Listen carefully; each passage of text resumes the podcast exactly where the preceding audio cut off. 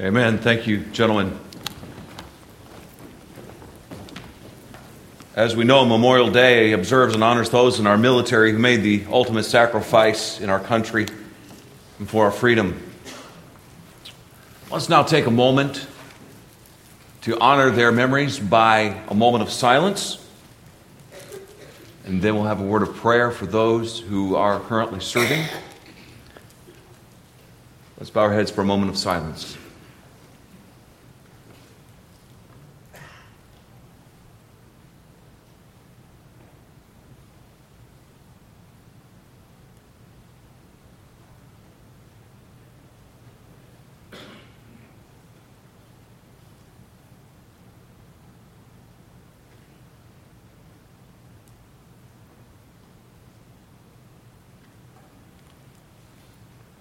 Father, we are so grateful for those who have died that we might be free. We thank you for those who are serving our country now and pray your protection over them. We pray that you would give them success, victory, and safety. We thank you for our Lord Jesus Christ, who died on the cross not merely so that we could have political freedom, not merely so that our physical life could be continued for a few more years. But Lord Jesus, you gave your life that might, we might live with you for all of eternity. And we are so grateful for the gift of your grace and the forgiveness of sins and the salvation of our souls when we put our faith in you. And now, Lord, today as we look into your word, challenge our hearts, transform our lives, we ask in Jesus' name. Amen.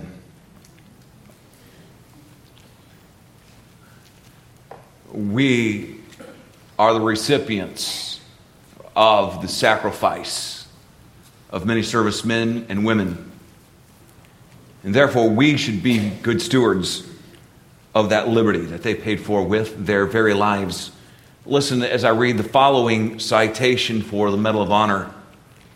For conspicuous gallantry and intrepidity at the risk of his life above and beyond the call of duty, while serving with the 4th Battalion, 10 Marines, 2nd Division Marines, in action against the enemy, Japanese forces on Saipan, 7th of July, 1944. When the enemy launched a fierce, determined counterattack against our positions and overran a neighboring artillery, uh, artillery battalion, Private First Class Agerholm immediately volunteered to assist in the efforts to check the hostile attack and evacuate our wounded. Locating and appropriating an abandoned ambulance jeep, he repeatedly made extremely perilous trips under heavy fire and mortar fire and single handedly loaded and evacuated approximately 45 casualties, working tirelessly with utter disregard for his own safety during a grueling period of more than three hours. Despite intense, persistent enemy fire, he ran out to aid two men whom he believed to be wounded Marines, but was himself mortally wounded by a Japanese sniper while carrying out his hazardous mission. Private First Class Agerholm's brilliant initiative, great personal value, valor, and self sacrificing efforts in the face of almost certain death reflect the highest credit upon himself and the U.S. Naval Service. He gallantly gave his life for his country. In John 15, 13, greater love hath no man than this that a man lay down his life for his friends. Here's a man who risked his life and evacuated 45 men safely and was continuing to risk his life, hoping to save two more when he himself was mortally wounded. This is just a tiny sample of the kind of sacrifice and the valor that our servicemen and women have exhibited in the line of duty. It reminds me in John 15 and verse 13 greater love hath no man than this, that a man lay down his life for his friends. I believe that Jesus himself is, is referring to his sacrifice for us. For in verse 14, he says, Ye are my friends if you do whatsoever I command you.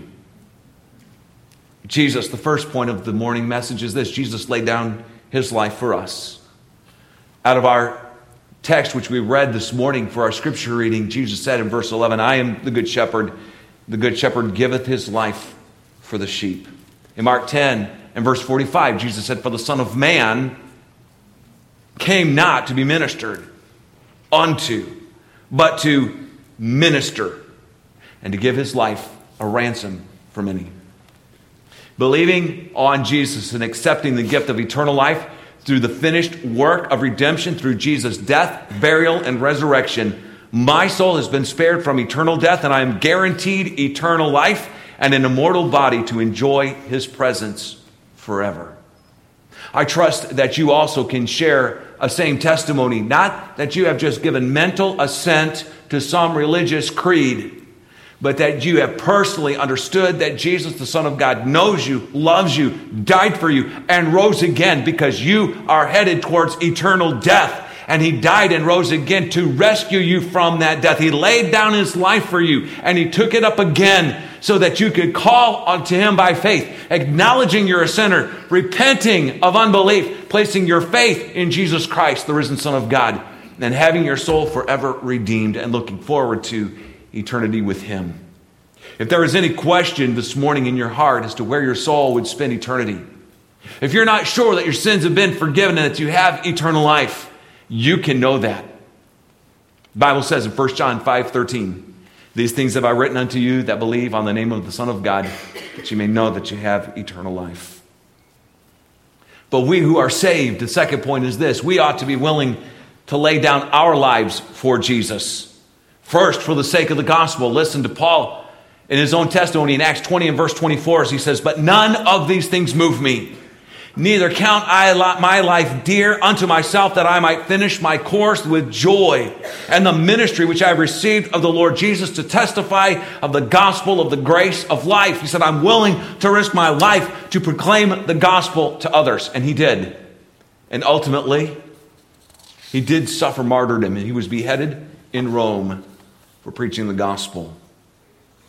We also should be willing to lay down our lives for our Christian brothers and sisters. John writes in 1 John 3 and verse 16 Hereby perceive we the love of God because he laid down his life for us, and we ought to lay down our lives for the brethren. Folks, that is love. And Jesus said, By this shall all men know that you're my disciples, if you have love one to another. In John 13, 35. Not that we are going to face that choice necessarily. But you know, sometimes within the body of Christ, we have to die to ourselves. We have to crucify our flesh so that there can be unity in the body of Christ. And as Christ did not come to be ministered unto, but to minister, so we need to have that same mindset to be willing to serve and to give. And even if it should cost us our life, that we would be willing to lay down our lives for the brethren. But today I also want to honor those martyrs who have laid down their lives for Jesus Christ. We honor the martyrs, martyrs who have died for Jesus Christ. The author of Hebrews in Hebrews chapter 11 recognizes the Old Testament saints in Hebrews chapter 11 verses 35 to 40. Where he mentions, and others were tortured, not accepting deliverance, that they might receive a better resurrection. And others had trials of cruel mockings and scourgings, yea, moreover, of bonds and imprisonment. They were stoned. They were sawn asunder. They were tempted. They were slain with a sword. They wandered about in sheepskins and goatskins, being destitute, afflicted, tormented, of whom the world was not worthy. They wandered in deserts and in mountains and in dens and caves of the earth. And these all, having obtained a good report through faith, received not the promise, God having provided some better thing for us, that they without us should not be made perfect. They were uncompromising in their worship and in their faith of God and in the promise of the Messiah. Men like Shadrach, Meshach, and Abednego. Men like Joseph and Daniel who are willing to risk imprisonment and death to stand faithfully and loyalty for their God. And so also we ought to be willing, if God should so choose, for us to lay down our lives for the brethren so not only the saints of, gone, of bygone era, but of, of the Old Testament saints, but also of the bygone years. This excerpt comes from Fox's Book of Martyrs. There's a man named Walter Milne, a believer. Moments before he was burned at the stake, he addressed the crowd Dear friends, I suffer today for the defense of the faith of Jesus Christ set forth in the Old and New Testaments. I praise God that He has called me to seal up His truth with my life, which, as I have received it from him, I willingly offer to his glory. Depend only on Jesus Christ and his mercy to save you. What incredible last words of a godly saint. May that same spirit that Walter Milton had be in our lives. But you know, I want you to understand that there are martyrs in our modern era According to the most open, recent Open Doors research, more than 5,000 Nigerian believers were killed for their faith over the course of 12 months. That's more than 13 Christians killed on an average every day. And that's just in one country. And it's not just the killings. During the same period, more than 4,700 Christians in Nigeria were also abducted because they followed Jesus, and at least 1,000 believers were raped, sexually assaulted, or sexually harassed for their faith. Christians were forced to flee and go into hiding more than 10,000 in Nigeria during this same period. And more than 10,000 followers of Jesus were physically or mentally abused for their faith. One such experience is from a young man named Ayabu, or, or Ayuba, excuse me, Ayuba, a young Nigerian man whose village was attacked by the Boko Haram, the infamous Islamic extremist group. He and his siblings fled but were separated from his father.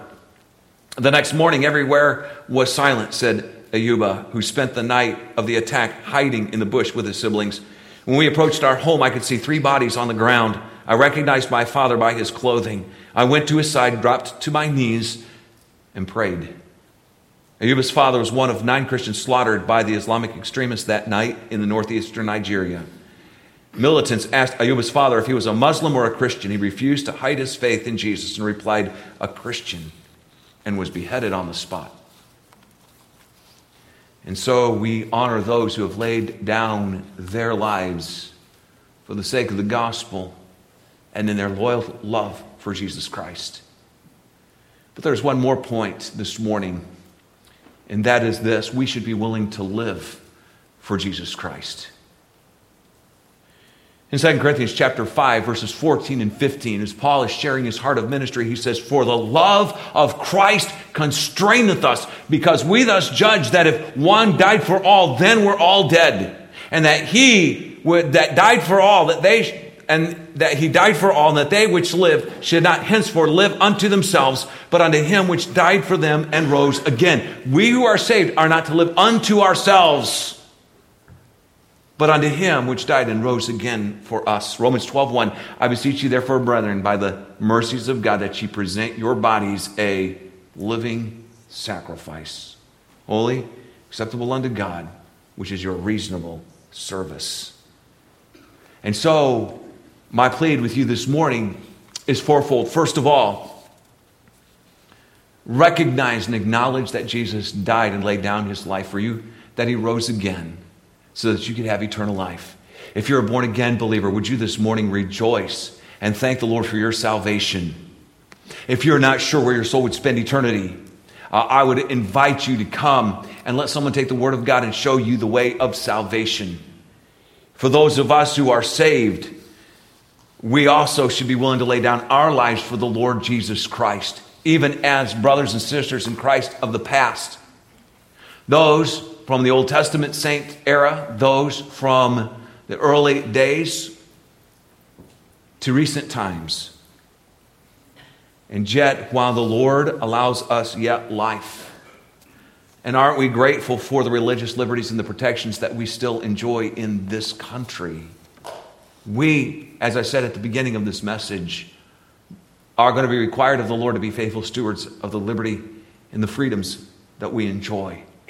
So let us be willing to live for Jesus Christ. Is there some area in your life, believer, in which you've been holding back, something that God is commanding you to do, some step of obedience? Let me encourage you to say, Lord, my life is yours. You purchased my soul's eternal freedom. I am no longer the slave of sin. I am the servant of Christ. Lord, as your servant, I need to be willing to do anything you call me to do. Lord, Help me by faith to conquer this fear that's holding me back from taking that step of obedience to you and serving you in that area of ministry. Whatever that next step of obedience is, Lord, I am yours. You have spared my life. I do not know, Lord, when my life might be called upon, when I may have to lay down my life for the sake of the gospel or for the sake of my brothers and sisters in Christ. But should that so happen, give me, God, that supernatural grace that would cause me to be able to stand like Walter Milne and other godly martyrs, proclaiming the gospel with my dying breath. It's my life is evidence of the conviction that I truly believe. And between that time and this, Lord, may I live in complete submission and obedience to you, fulfilling the mission you've placed on my life. Oh Lord, give me such a love for you and such a passion for the gospel that I am willing, even as these Medal of Honor recipients, to go, as it is quoted, above and beyond the call of duty, giving my all in love for you and for the cause of the gospel. Shall we bow our heads this morning?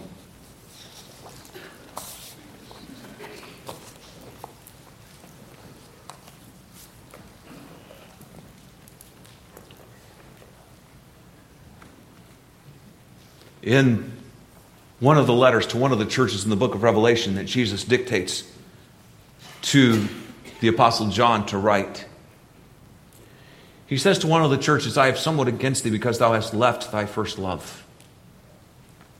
Who is that first love? We loved him, 1 John 4:19. We love him because he first loved us and gave himself for us. Have you, in willful, selfish disobedience to the clear commands of Scripture and in violation of your Holy Spirit tuned conscience, not acted lovingly towards your Savior because of disobedience?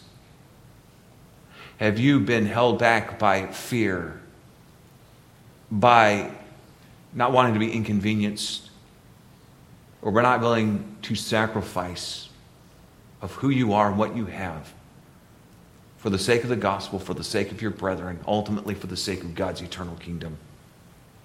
Then I would challenge you this day as the Spirit of God has spoken to your heart repent of any disobedience, any selfish, sinful choices. Make things right with God. And as we worship the Lord today and we thank God for all of our blessings, including our freedom paid for in the blood of those who laid down their lives for our country, we also express our gratitude to our Savior who shed his perfect, sinless blood so that we might live eternally. And may we yield ourselves to him. Our Father, this morning, as we get ready to start our invitation, as we now meditate on the truth that we have heard, and as we respond in our hearts to you in worship, while the music is playing, we may we not just merely wait until the music finishes, we sing the final song, and we are dismissed from here. Lord, help us not to just bide our time until the service is over, but may we worship you from our hearts, engaged in silent prayer before you, yielding to you and acknowledging our need and surrendering whatever your spirit through the word is speaking to us about. And Father, it is the desire of those of us who have found the wonderful freedom, the relief from the burden of the guilt of sin, because we've come to you and received forgiveness and eternal life uh, Lord, may our heart's passion be that others who've not yet been rescued from eternal death and from the enslavement of, slave, of, of sin and the bonds that hold an unbeliever, uh, Lord, may they be set free. May our passion be and our prayer be that your spirit would work in their heart, that they would see the truth and come to Christ, the way, the truth, and the life. Now, Lord, in this invitation time, move in our hearts, we pray. Our heads are bowed. Our eyes are closed as our pianist plays a hymn of invitation. Over the next couple of minutes, would you just pray and do business with God?